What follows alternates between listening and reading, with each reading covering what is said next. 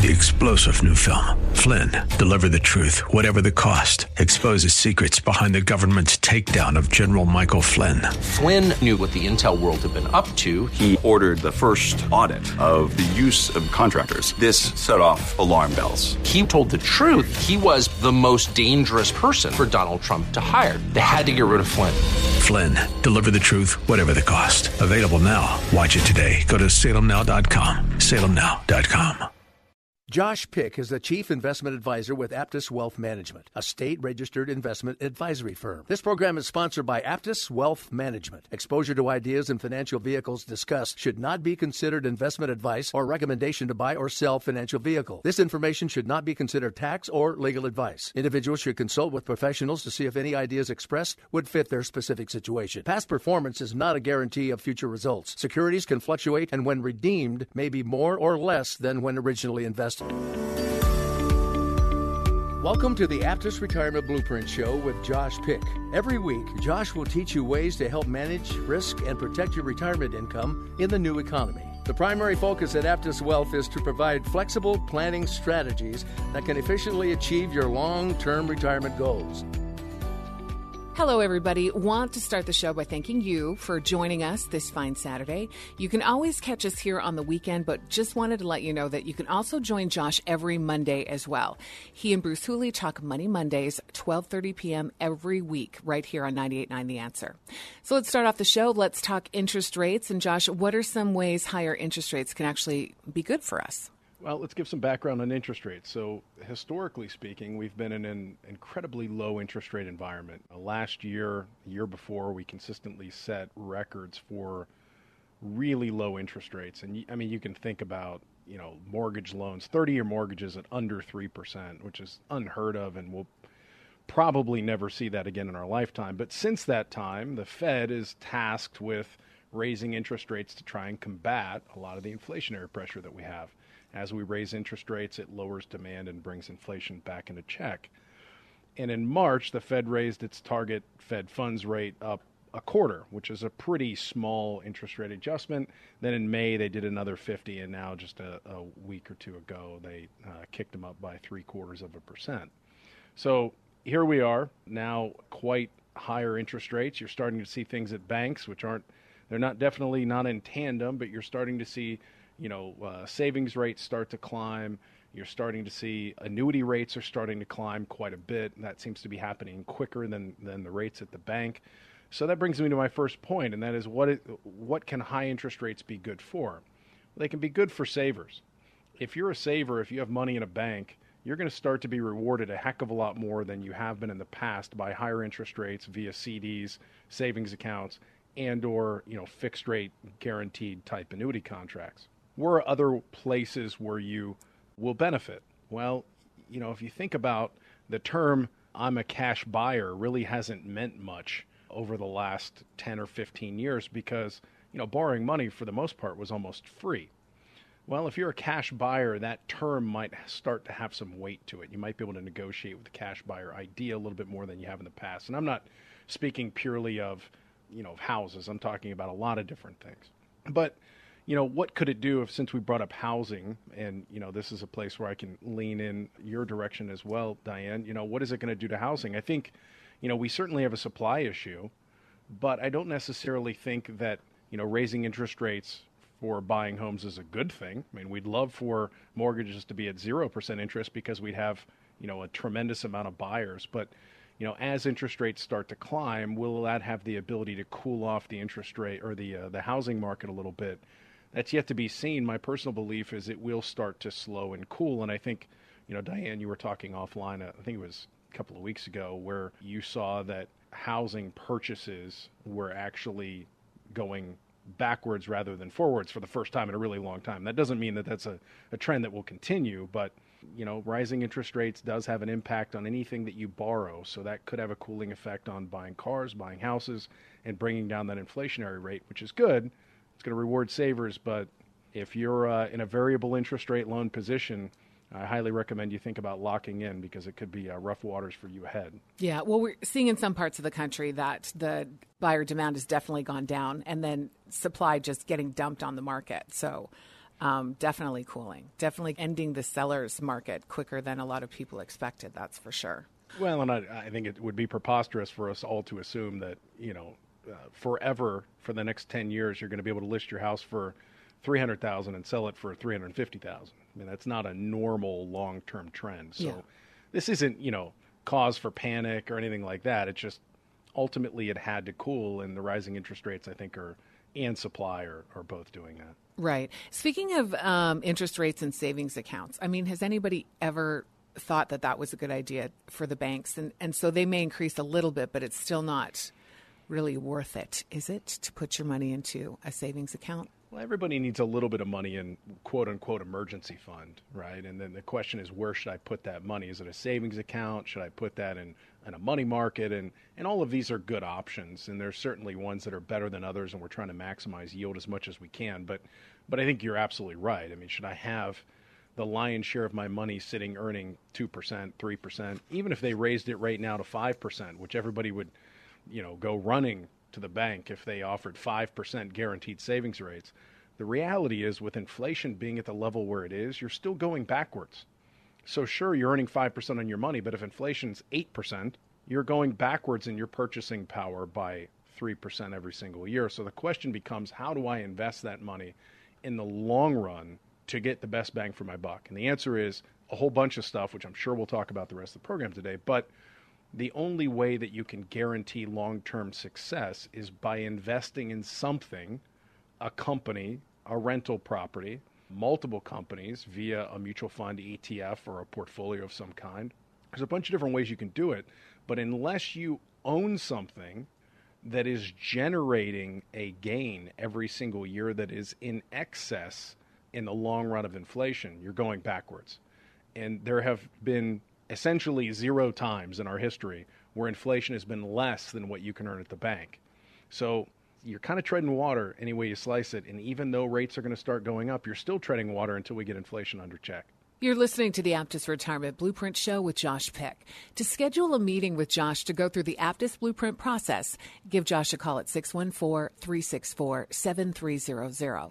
That's 614 364 7300. Josh, we know gas is expensive. What are some ways people can save this summer while we're all getting gouged by gas companies at the pump? Well, I mean, I think a lot of these are pretty obvious, but I think, you know, there's two ways you can look at your financial situation. Way number one would be how do I reduce what I spend, which is always something that you can control to some capacity. The other one would be how do I increase how much I can make? And that latter one, you know, a lot of people have an impact on that, whether, you know, learning something beyond what they're currently doing in their occupation, or if you're in a sales position, selling more stuff. But for some people, you know, you can't really impact that too much. Shy of working more hours, it is what it is. So the first piece becomes the most important. How do I save money? And I think you're going to start to see gas prices impact things quite a bit. And we're already seeing it. I mean, if you've looked at, you know, plane tickets anytime recently, uh, they've shot through the roof. And when that happens, you know, do people travel as much? Well, in the short run, yes, but eventually that bite will start to take hold. So my not hope, but my belief is that you will start to see things like vacation rentals. The prices maybe start to stagnate or even come down because people just simply aren't willing to pay the cost of getting to the vacation rental. Now, people will start maybe going more local, but I think you'll start to see that we haven't seen it hit the full chain yet. And I believe we're going to begin to do that. So, will people travel? Yes. Or travel less? I believe that'll start to happen. And I'm hearing it from my clients hearing it as you know, I, gas goes up to seven bucks a gallon. I'm not going to drive out to XYZ location this year because it's just preposterous how much I have to spend to get there. On top of that, as you know, this inflation continues, and as we continue to take a ver- pretty hard stance on our energy situation moving forward, you're starting to see significant increases in electricity. And while you can, you know, decide whether or not you want to run your how comfortable you want to be via air conditioning in the summer, people are not going to have a choice in the winter. You got to keep your house at least warm enough not to bust the pipes. So, you know, if you're in those states that get a cold winter, I think, you know, we're going to start to see that as that comes around. But you had asked me, I kind of digress here. You had asked me what are things that we can start doing? Well, obviously, you know, be cognizant of where how you're getting to locations. Be cognizant of where you're buying your gas. Be cognizant if you're buying a new car of things like gas mileage.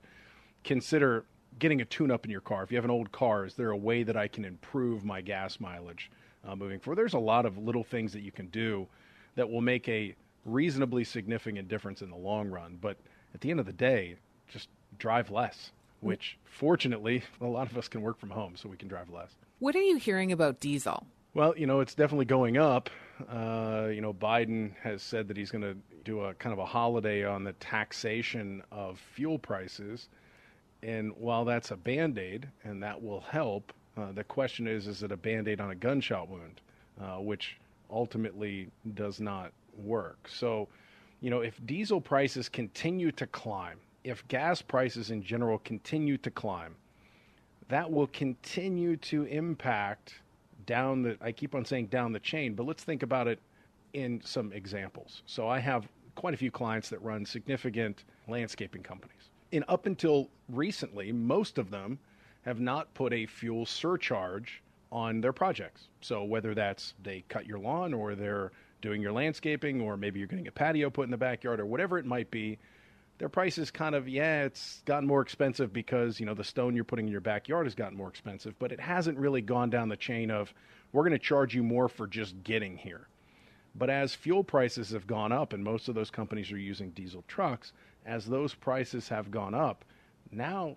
you know we're going to have to just start slapping a higher rate on the project because we have to carry all of this equipment here well now let's use that very small minute example and extrapolate that over let's say how your bananas get to your grocery store?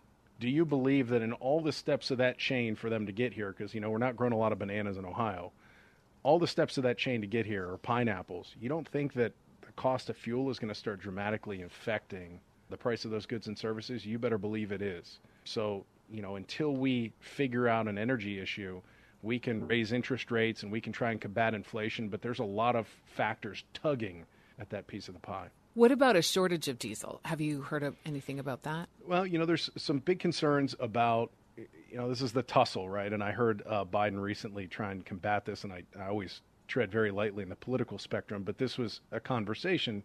It's, you know, the, the administration says we want to go green as quick as possible, and we want to eliminate as much as possible the use of fossil fuels. But at the same time, we're allowing these companies to build infrastructure and drill. And the you know petroleum companies are saying, we're not going to go spend a bunch of money setting up new places to drill.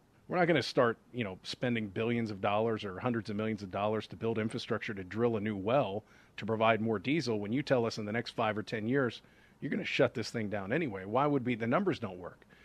And the current administration is saying, well, you know, boo hoo, you need to do it anyway and private entities are saying, well, boo hoo, we're not going to. And that's why we're left in this impasse. And I don't know how it's going to end, but I think you know, they're going to have to have a realistic conversation about uh, let's make some concessions on both sides so we don't you know, cut, our, cut off our nose to spite our face. To schedule an appointment to go through the Aptus Blueprint process, Josh's number is 614 364 7300. That is 614 364 7300. And you can join Josh as he talks retirement with Bruce Hooley Mondays at 12:30 p.m. right here on 98.9 The Answer. More with Josh Pick when we come back. To create a successful retirement plan in today's economy, it takes a customized, solutions based approach. At Aptus Wealth Management, founder Josh Pick calls it the Aptus Blueprint, and it's focused on managing risk instead of chasing returns. If you're working with another advisor or simply want a second opinion, put his team to work for you. To schedule a complimentary consultation to learn more about the Aptus Blueprint process, contact Josh at 614 364 7300 or visit aptuswealth.com. There is no cost or obligation, but space is limited. To start your plan, call 614 364 7300 or visit aptuswealth.com. Thanks for listening to the Aptus Retirement Blueprint radio show with Josh Pick. To schedule your complimentary customized planning session, give Josh a call at 614 364 7300. That's 614 364 7300. Welcome back to the Aptus Retirement Blueprint Show with Josh Pick. To schedule your own planning session and to learn new strategies to manage risk, give Josh a call at 614 364 7300. That's 614 364 7300. Josh, what are the most impactful items to prioritize when trying to calculate how much one will need for their retirement cash flow? So, this is a conversation obviously I have all the time. And, and usually this is the way that it goes. Clients will come in if they're analytical and they've put a lot of thought into what their retirement looks like, which I always am very happy about and encourage. But a lot of times they'll come in with this budget that is, I mean, fine tooth combed. You know, we pay $27 a month on this and we spend $46 a month on this and we spend $123 a month on this. And while I totally understand that your mortgage is a set amount, um, I think it would be unreasonable to say that we're going to spend $331 a month on going out to eat. I mean, that's a, that's a pretty exact number. Uh, I don't know that that's the way it's going to play out. I think the easiest way, and, and if you go online, they'll give you all sorts of calculators on, you know, enter in, here's your, your spreadsheet, et cetera. Let's just think about this in pretty simple terms. You have a checkbook, and every month you put money into that checking account. It usually comes via your W 2 or employment of some kind. And then at the end of the month, you have an amount left, or at least hopefully you have an amount left. And if that amount that is coming in is zeroing out at the end of the month and you feel like you're living pretty good, I would say that's a pretty good starting point of how much money you need. That's the way you've been living up to this point. I'm assuming retirement for you doesn't mean I'm going to entirely change my lifestyle and I want to live poor, or when I retire, I'm going to go from living like a pauper to living like a king.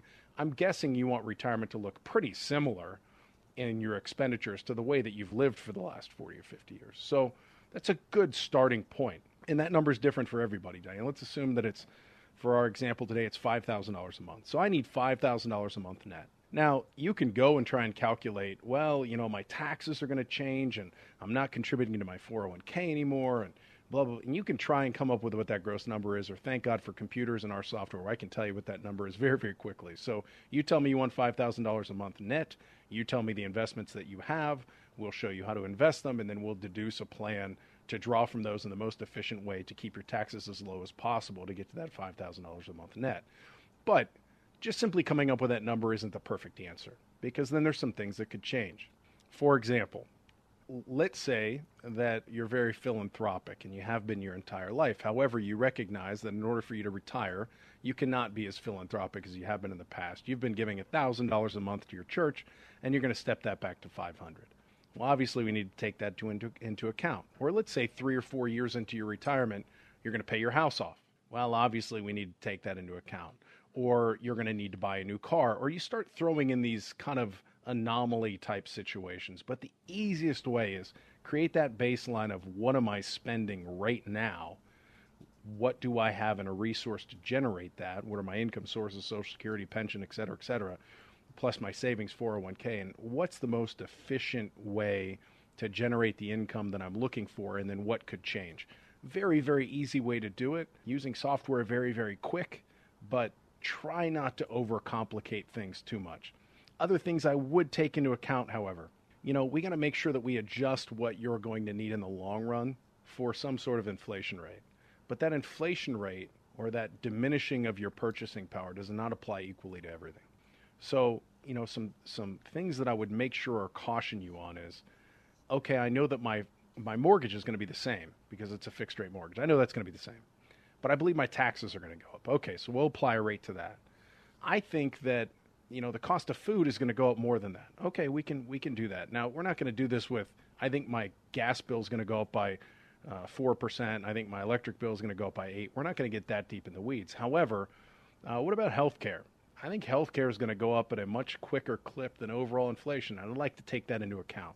These are kind of the stress test type components that we have to consistently put into a plan to make sure that we don't have anything to worry about. And where you see plans kind of go awry is, is not taking those kind of stress tests into account. And you go through all of this when people come in and you take them through the Aptus blueprint process. Absolutely. And, and I think, you know, now more than ever, or at least more than has been applicable for the last 10 or 15 years. It's so critical to have a plan. You know, there's so many people that we meet with on a daily basis or I have conversations with that are just truly panicking right now. There's enough to panic about, right? We listen to the news and we hear uh, well, we have you know inflation and we have potentially stag inflation and then if that doesn't happen, we could enter into hyperinflation, and then we could have deflation, and all these inflation things sound bad. And then we have a market that some people say is tremendously overvalued. And I heard this thing on the news the other day that said, well, you know, this is a this crazy word rebound, but it's it's just the, a bounce in the midst of a depression. And I hear all these negative things. And if you don't know why you're doing what you're doing, and if you're not confident that you have turned over every stone, that you have a plan that will stand the test of time, that if we look historically has weathered storms like this before, if you don't truly believe that, your retirement can be more than just cocktails on the beach. It can be a lot of worry. And we're seeing that right now because for the first time in, let's call it 12 or 13 years, our gut's getting tested. We really haven't had a significant downturn since 08, 09. We've had some blips in the radar for sure, and I'm not ignoring those. But we really haven't had that steady downturn. Is this the end of the world type scenario in a really long time? So, as much as we've had some rebounds, it does not mean that that whipsawing effect of going back and forth and then it going up is necessarily a good thing. If you look historically, 2008, 2009, some of the biggest rallies in history were during the time period where it was still going down. So you better have a darn good plan. And you had asked me, you know, what's our planning process? And our planning process is very comprehensive. It's a four step process, for meeting process. And meeting number one we are simply trying to learn as much as we can about you. And learning about you means what does retirement look like for you? The question of how much do you need to retire? What are the anomaly type scenarios that uh, might affect your situation that are different than others? What have you been doing up to this point in the way of savings? What does everything that you that you have look like? How are you invested? Do you have a pension? Are you entitled to Social Security, or do you have maybe a you know, a, a pension that precludes you from getting Social Security, et cetera, et cetera. We're just information gathering. In meeting number two, we call it our analysis meeting. We will analyze all the information that you provided us and simply show you a picture, a snapshot of if you keep doing what you're doing, this is your chances of success. And what are some issues that might get in the way? What are some speed bumps on that roadmap that could derail your, your progress? And then in meeting number three, we call it our blueprint meeting. Uh, we will show you a blueprint of exactly the changes that should be made that will ensure as much as possible that your arrow hits the target. And then not until meeting number four. So if you're waiting through this whole process for the, the shoe to drop and us to try and sell you something, um, it just doesn't happen. And meeting number four, we mutually decide is this something that makes sense for both parties? In other words, are we the right fit for you? Is this going to be a mutually beneficial process? Because you know, a financial planning relationship is a very long term run. Uh, we're going to be here for the next 20 or 30 years of your retirement. We want to make sure that it's a good fit going in. And then we decide is, is this where we want to go? To schedule a meeting with Josh to go through the Aptus Blueprint process, Josh's number is 614 364 7300. That's 614 364 7300 zero zero. And this is the Aptus Retirement Blueprint Show. Josh, so let's say someone's not using you uh, or your services. What are some warning signs that a person has miscalculated and might actually run out of money in retirement? I think I kind of touched on some of them, but what I see is people being, well, there's a lot of them, but let's go with incredibly overly optimistic about their assumptions, meaning when you do retirement planning, you have to create assumptions, right? If we're going to plan for inflation, we have to pick what we believe that inflationary number is going to be. And I've seen a lot of people pick numbers like, well, it's only been 1.5% over the last 10 years, so I'm going to go with 1.5. Well, clearly that got derailed right out of the gate because here we are at, you know, 40 year record high inflation rates, and we have been for the last going on two years. So that's probably a little uh, overly optimistic. The other one would be, well, you know, over the last five or 10 years, I've averaged you know 20% a year in the market because it's been the best bull run in the history of the stock market. So there's no reason to assume or to conclude that I can't assume that it's going to continue to do that. So my assumption for my growth rate is 15% for the next 30 years, which has not been the historical growth rate of the stock market over any time period.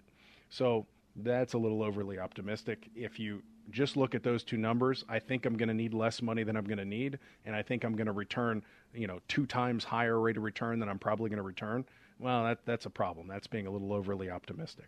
But I see that a lot. You saw it back in the 80s when interest rates are really high. in things like life insurance and annuity contracts and bond contracts, et cetera. And you're seeing it now with the stock market and inflation. The other one I think I touched on a little bit earlier, and that's just being a little too tight, a little too restrictive on budget. If you can imagine, you know, you you you read all, you looked at all the commercials about, you know, the people walking on the beach, uh, perfectly dressed, enjoying that, uh, you know, glass of champagne every day as they stare out at the sunrise. And you get there and go, well, we can't do that because we can't afford champagne because I didn't calculate in the extra 18 bucks. You can get just a little bit too tight on your budget assumptions. Now, that does not mean I understand that not everybody is wealthy beyond their imagination, and I understand that certain people are at a point in their career where physically they don't want to do their job anymore. It's not good for their health, and they need to walk away from that occupation. And sure, they might not have saved as much as they wish they would have, but this is not a matter of choice anymore. This is a matter of necessity. And we have to fine tooth comb budget. I totally understand that. But in general, if you have the option of I'm planning for my budget, I don't know exactly when I'm going to retire, I wouldn't plan for that budget so tight that, you know, being off by $5 a month can derail your plan. I, I just wouldn't do that. And I see people do that quite a bit. And then the other one would be ignoring some of what I would call risk factors or ignoring some of the things that could sneak up on you that you're just willfully ignoring. For example, you have a lot of debt and that debt is a variable interest rate. Well, we're in a rising interest rate environment, and you base your retirement on your ability to pay your debt position at a 4.5% interest rate on a loan that can continue to climb. That means that if interest went up to 9%, your payment might double. So if you've kind of been overly optimistic in your assumptions, and then you've been way too tight in your budget, and then you have one of your expenses that's significant that doubles uh, poof, that is a recipe for disaster. So I think, you know, it doesn't mean you should be pessimistic. Certainly should be optimistic, but you should stress test your situation. You should take into account those risk factors. You should use realistic assumptions moving forward. And then you should pad your budget a little bit and make sure that you have some, up, oh, didn't see that one coming built in. These are all obvious things that most people would pay attention to when they're planning for any other normal budgeting. However, when we really want to get to that light at the end of the tunnel, we can kind of have a little bit of bias, right? We have a little bit of conclusion bias, a little self fulfilling prophecy. I want to retire. I will figure out a way to make this spreadsheet look shiny and rosy. Part of my job is bringing that back. Part of my job is telling people that they can retire when they don't think they can. The other part of the job is telling people uh, this is just a little bit too tight. Uh, we need to do a few things to to make sure that we don't get derailed on this on this trip. So uh, my job is simply to tell you the truth. 614 364 7300. That is 614 364 7300. More with Josh Pick when we come back. We'll be back with more at the Aptus Retirement Blueprint Show with Josh Pick at 98.9 The Answer. Thanks for listening to the Aptus Retirement Blueprint Radio Show with Josh Pick. To schedule your complimentary customized planning session, give Josh a call at 614 364 7300. That's 614 364 7300. This is the Aptus Retirement Blueprint Show with Josh Pick. To schedule your own planning session and to learn new strategies to manage risk, give Josh a call at 614 364 7300. That's 614 364 7300 zero zero. Josh, we talk a lot about having a plan for retirement, but how much benefit is there to having contingencies like a plan A and a, and a plan B and so on? Wow, Diane, your questions today, I feel like we're we're we're all in the negative. You know, how is interest rates going to cripple your ability to retire, and and uh, how do how do I save money on gas? And now, how important is it to have a plan B? Well, things so are grim. Promise, things are grim. Yeah, things are. It, it does kind of set the tone for what's happening in the economy right now. People are very concerned, and, and understandably so. I get it. But let me say that having a plan A and a plan B in retirement planning is not hinged on just what's happening today. You should have one all the time. And you should have one all the time because, statistically speaking, many of us, a large percentage of us, will be forced into retirement for reasons that there's no way we could have predicted.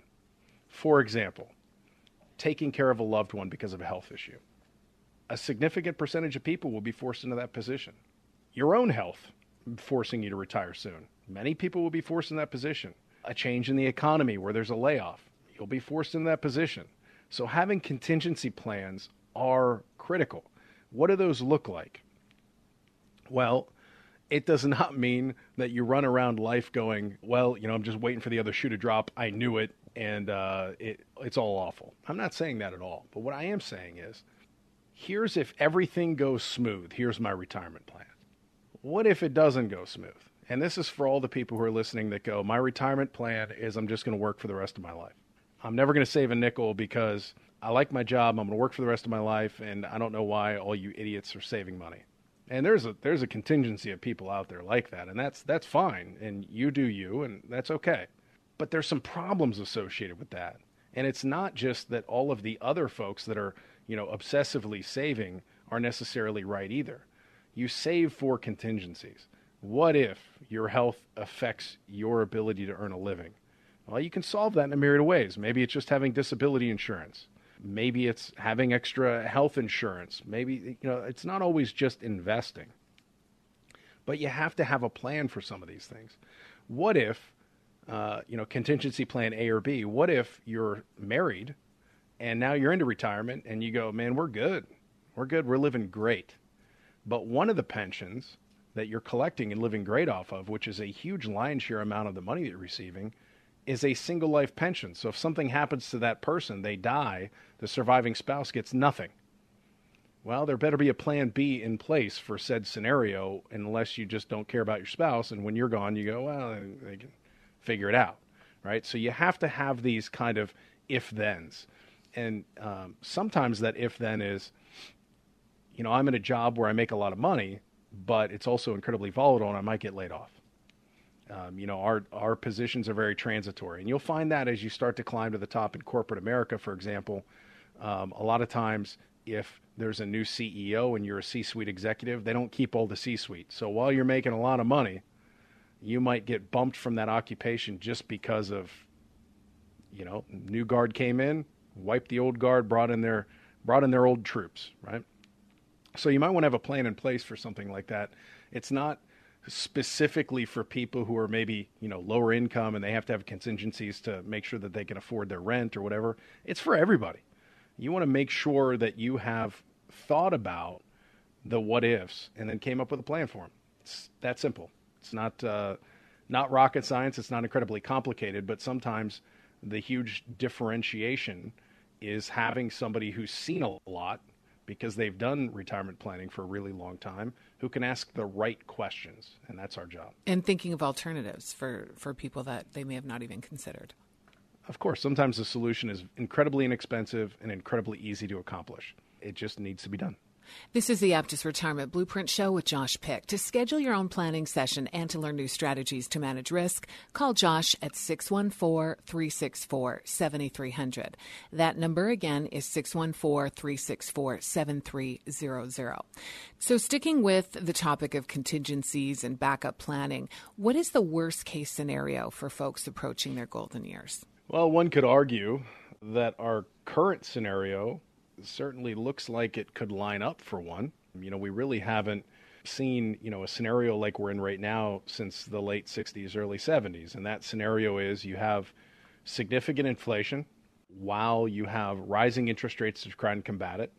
You have a lagging economy. Um, you know, we're, we're arguably in stagflation right now, which simply means that we're in a position where the GDP growth of the country is declining while at the same time interest rates are climbing to thwart off inflation. Um, you know, usually there's also a element of employment in there. But, you know, why is that a problem? Well, if you think about it, if I'm looking into my retirement and I can't reasonably predict how much inflation is going to be moving forward, or it's going to be significantly high, and my money's going to erode by 8% because of inflation, and I can only earn 2 or 3% at the bank, and then the volatility in the stock market is significantly high, and the economy looks like it's lagging, I can't necessarily make up for the inflation by putting it just, you know, kind of carte blanche into the stock market, that's a recipe that's very difficult to navigate. It's not impossible to navigate, but it's a heck of a lot more difficult than, let's say, the last 10 or 12 years. So, you know, there's been a lot of conversation, for example, is the 4% rule still adequate? And the 4% rule is the concept that if you simply take the amount of money that you have in a giant pot of money, your 401k, for example, you got $500,000 in your 401k, how much can you safely withdraw from that for the rest of your life without running out of money? The answer was 4%. It's been a long time tested rule. So you could pull 20 grand a year out of your $500,000 pot and adjusted for inflation, that will last you for the rest of your life, assuming that you invest it in what would be deemed kind of a moderate portfolio. So think of, you know, the 60-40 stocks to bonds or 50-50. But when you have a scenario with these rising interest rates, which is a negative environment for bonds, and you have a inflation where it is, there's some questions. Well, will that last? Will that hold up? Will the 4% rule hold up? My contention is if managed appropriately, it can. However, you can't just simply go out and keep on trying to ride the, you know, the cryptocurrency slash I saw it on Reddit train to get there. Those are great gambling methods that worked a lot for people, but if you put all your money in crypto, you've seen what's happened over the last, you know, six, 12 months. So, you know, you have to have your ducks in a row today to be able to make it work. And you better know history and you better know your options. What about people that were going to retire this year when the stock market is so volatile? Do you do you say can you hold it off or if they're because they talk to you when they're planning for a retirement date? It's a great question and a question that I've been posed many, many times over the last six months, particularly as the stock market pull, started pulling back hard. The question was, you know, I had intended on retiring at the end of this year, but, you know, my stock market investments are down, you know, double digits uh, in many cases. What should I do? You know, the S&P 500 is down way off the mark. Should I just hold on and work for another year and wait for this to come back? And my answer is always the same the best retirement plan, the one that will make sure you never run out of money, is to never retire. Just never retire and you'll never have to worry about any of this. But that is not retirement planning. What we did when we got together a long time ago and we went over this is we planned for all of this type of stuff to happen. Now, we knew that from the time that we talked until you ended up, you know, taking the one way train north up to, uh, you know, heaven, when none of us gets out of here alive – we knew that you'd encounter three, maybe even four downturns like this. It just so happens that it occurred at the time where you actually had to pull the ripcord. So it's up to you. You can continue to work for sure, but let's show you all the reasons why you can absolutely still retire just fine based upon the plan that we had in place. Now, for others, unfortunately, Diane, that have not done the planning appropriately up to this point, in many instances, my answer is unfortunately, yes, you were too aggressive. Yes, you didn't have money set aside for a time like this. Yes, you're going to have to maybe put in an extra year. But if planning was done appropriately, 99% of the time, you're still good to go. To schedule an appointment to go through the Aptus Blueprint process, the Aptus office number is 614 364 7300. That's 614 364 7300. And you can always join Josh as he talks retirement with Bruce Hooley every Monday at 12:30 p.m. right here on 989 The Answer. You can hear a recording of this show at Josh's website aptuswealth.com. A P T U S wealth.com. And we'll have more with Josh Pick when we come back. Call our office to learn more about the Aptus Retirement Blueprint today at 614 364 7300. There's no cost or obligation, but space fills fast. Give us a call at 614 364 7300. To create a successful retirement plan in today's economy, it takes a customized, solutions based approach. At Aptus Wealth Management, founder Josh Pick calls it the Aptus Blueprint, and it's focused on managing risk instead of chasing returns. If you're working with another advisor or simply want a second opinion, put his team to work for you. To schedule a complimentary consultation to learn more about the Aptus Blueprint process, contact Josh at 614 364 7300 or visit aptuswealth.com. There is no cost or obligation, but space is limited. To start your plan, call 614 364 7300 or visit aptuswealth.com. Thanks for listening to the Aptus Retirement Blueprint radio show with Josh Pick. To schedule your complimentary customized planning session, give Josh a call at 614 364 7300. That's 614 364 7300. Welcome back to the Aptus Retirement Blueprint Show with Josh Pick. To schedule your own planning session and to learn new strategies to manage risk, give Josh a call at 614 364 7300. That's 614 364 7300. Josh, we were talking a lot about this before the break. Um, telltale signs that someone simply can't afford to retire. Well, I saw a study recently, and it said that nearly half, I think it was over half of Americans, believe that they do not have enough money or income to save for retirement and they will never be able to retire. I, might, I must be um, in that study. well, hopefully not. But it does point to an issue. And, you know, the, the, the glaring example would be your spending exceeds your income. If you're spending more than you're making, I don't think you're going to be able to retire anytime soon because you're not saving anything and you can't even live on what you're making currently. That's that's kind of a telltale sign, right?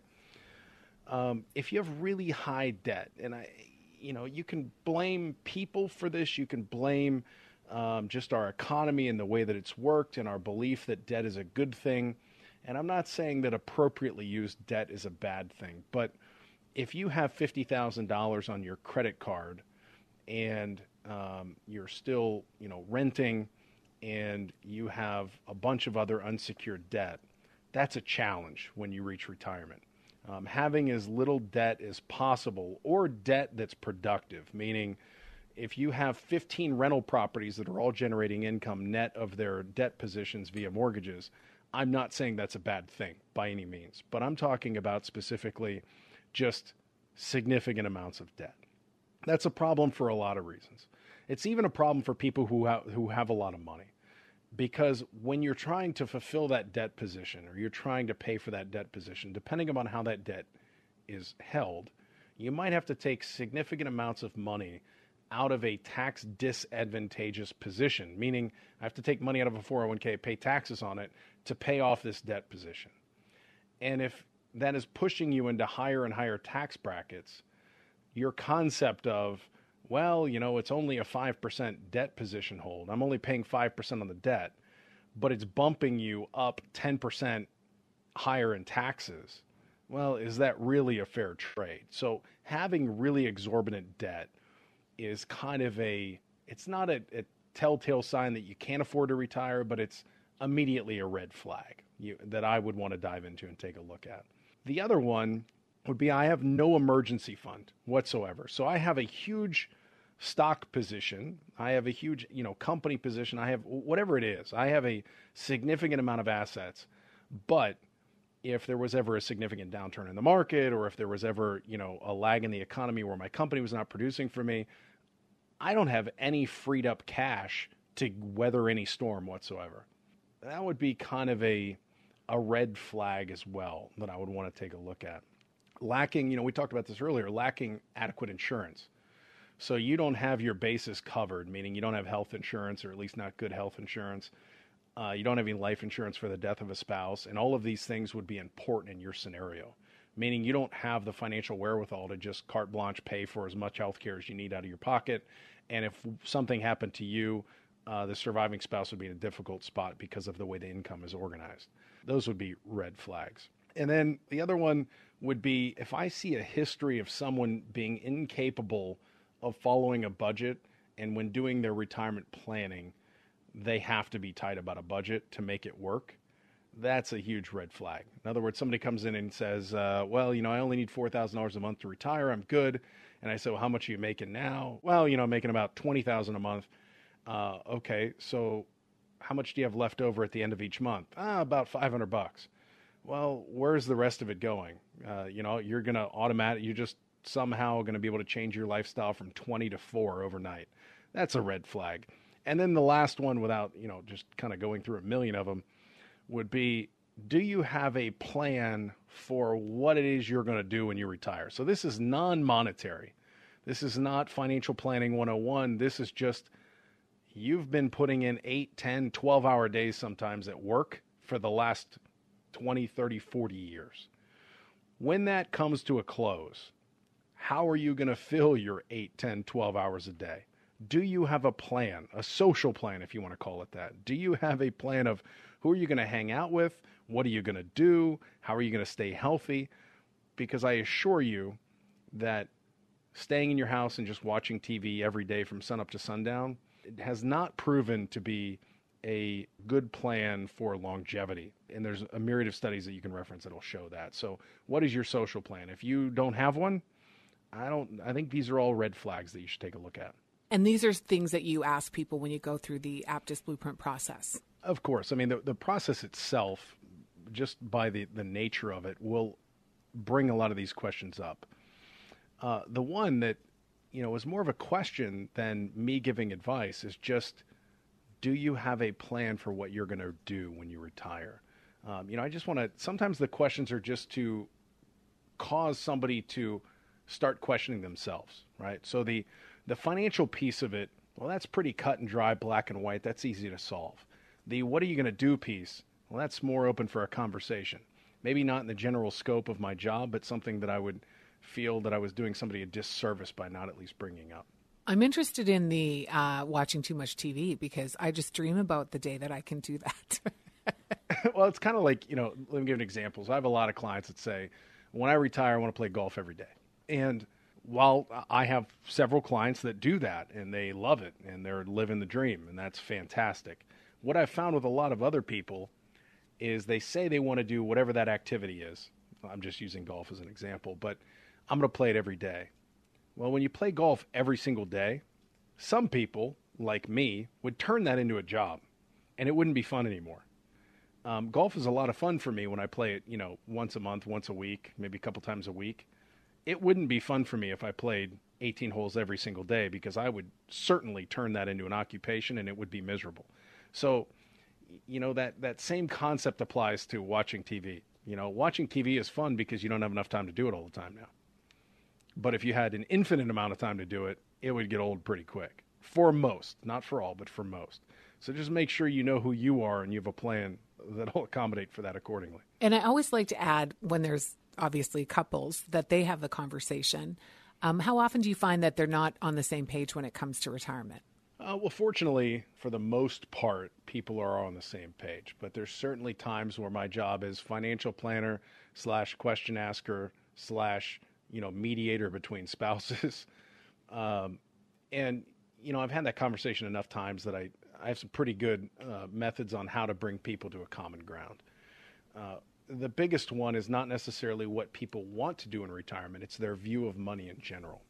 So you'll have one spouse that believes that you know the money will never run out no matter what they do, and they have you know to them a hundred thousand dollars might as well be a hundred million dollars and you have to kind of bring that person back into reality that you can't spend unconsciously or the money will in fact run out and then the other spouses if they had a hundred million dollars they wouldn't want to spend a thousand dollars a month because they're convinced that it's going to run out.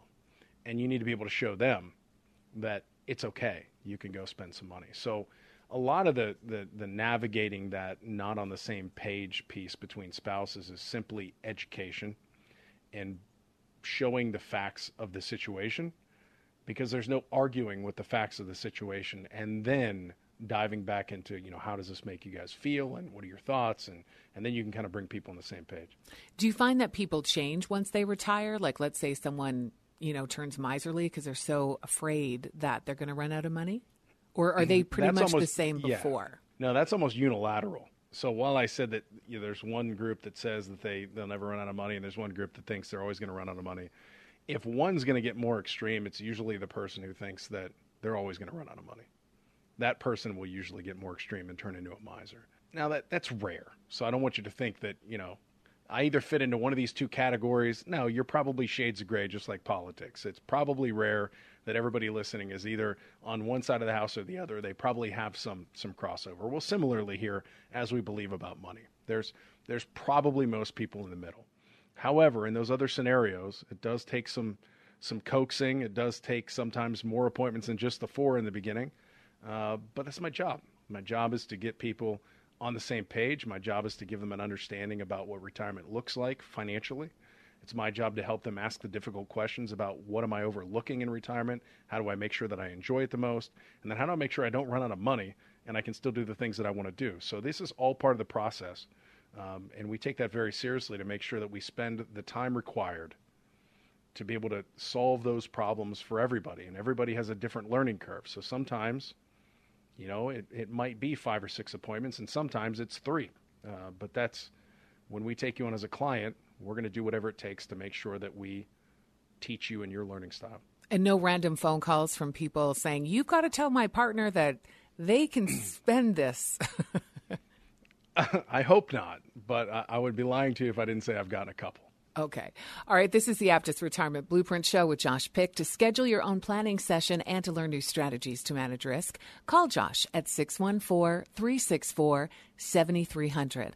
That's 614 364 7300. There was a, an article in U.S. News and World Report that talked about the impact of climate change on retirement planning. Is that something that is a concern for those in or, or, or nearing retirement? Well, I don't know that you know climate change specifically is something that we have to write down as you know a, possible impact to retirement planning. However, however, we cannot ignore the impact that we've already seen. Right? I mean, we've we've made a decision, uh, at least it appears at the uh, you know Washington level, that we want to be more green. And part of that green is electric cars. Part of that green is less drilling. Part of that green is trying to get off of uh, fossil fuels as quick as possible. Um, part of that is you know going to solar and wind and all these different things. And what has that created in the short run, at least? Well, I think for the most part, we can agree that uh, electric cars in general at this point are more expensive than gas cars. Now, that could flip flop down the line, but in general, right now, the equivalent is more expensive. I'm certainly not a scientist. I should say that right out of the gate that I don't, you know, I don't begin to try and explain you know, what the long-term impact of climate change is and that we're doing anything wrong. I'm not saying that. I'm just addressing uh, the impact that it could have. Secondly, we've already seen the in- increase in the price of gas. If you tell oil companies that oil is not going to be as necessary in the long run, chances are they're not going to do as much exploration, and that's going to raise the cost of oil.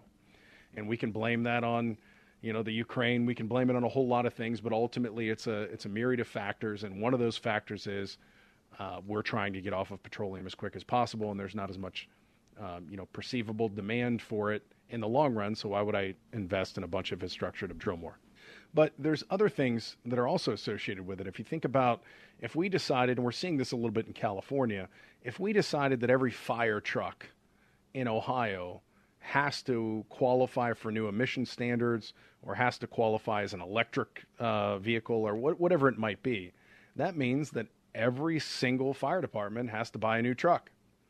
And if the old trucks aren't worth anything to anybody because they can't use them anymore because they don't meet the standards anywhere, well, then that's a lot of money that will end up hitting your local tax rate, right? Or your state tax rate. It's just going to happen.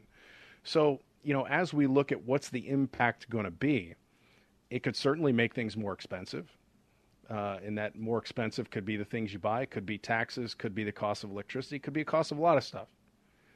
It could be an increase in the inflation of all those items. So while we're trying to combat inflation, we're kind of you know pulling one uh, lever and then pushing another one up, and it's kind of offsetting. So you know what impact it's going to have financially we have yet to see and i'm sure that a lot of people listening you know myself included have listened to you know podcasts or reports or read reports from people that are written that are a heck of a lot smarter than than I am on this issue, and you can certainly see both sides. You can see that uh, you know green energy is going to be incredibly important in the long run for the survivability that, of the of the nation. And then you can see the other side where they say, well, you know, we're not having nearly as significant impact as we as people say we are, and we're taking this way too seriously. And then in the middle, you have kind of the the pragmatic uh, financial folks who are saying, okay, let's say that the one side is right and we need to make a lot of adjustments.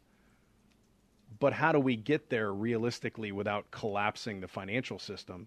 And most of those people say that our goal is a little bit too lofty and that it's going to have some significant financial side effects. And maybe that's what we're already seeing. But I don't know if I'm answering your question, Diane, other than um, it's going to have an impact, but I don't know that we can create a line item for you know impact of climate change and how it's going to affect the retirement portfolio. I think we just need to use that information as part of our stress testing as we look at whether or not your plan is feasible in the long run.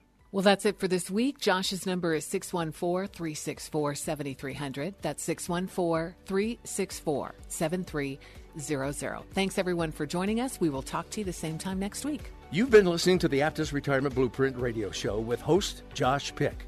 Josh helps guide his clients through retirement by managing risk instead of chasing returns. He calls it a blueprint, and you can get started at no cost or obligation. Give the team at Aptus Wealth a call today to schedule your consultation at 614 364 7300. That's 614 364 7300 or online at aptuswealth.com. That's A P T U S wealth.com. To learn strategies to manage risk in the new economy, join us again next weekend right here at 989 The Answer. Any comments regarding safe and secure investments and guaranteed income streams refer only to fixed insurance products. They do not refer in any way to securities or investment advisory products. Fixed insurance and annuity product guarantees are subject to the claims paying ability of the issuing company.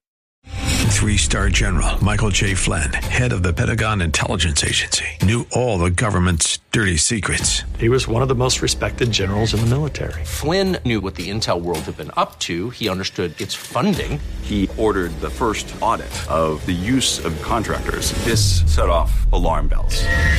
The explosive new documentary, Flynn, Deliver the Truth, Whatever the Cost, uncovers the facts behind this scandal. Flynn told the truth. He was the most dangerous person for Donald Trump to hire. I find out the worst enemy that I'm going to face in my life is right here in America. They took my assessment and they wanted me to change it. And I was like, I'm not changing it. They had to get rid of Flynn with in depth interviews, archival footage, and never before seen personal records of the man behind the headlines. I just felt like I was drowning. Flynn, deliver the truth, whatever the cost. Available now. Watch it today. Go to salemnow.com. Salemnow.com.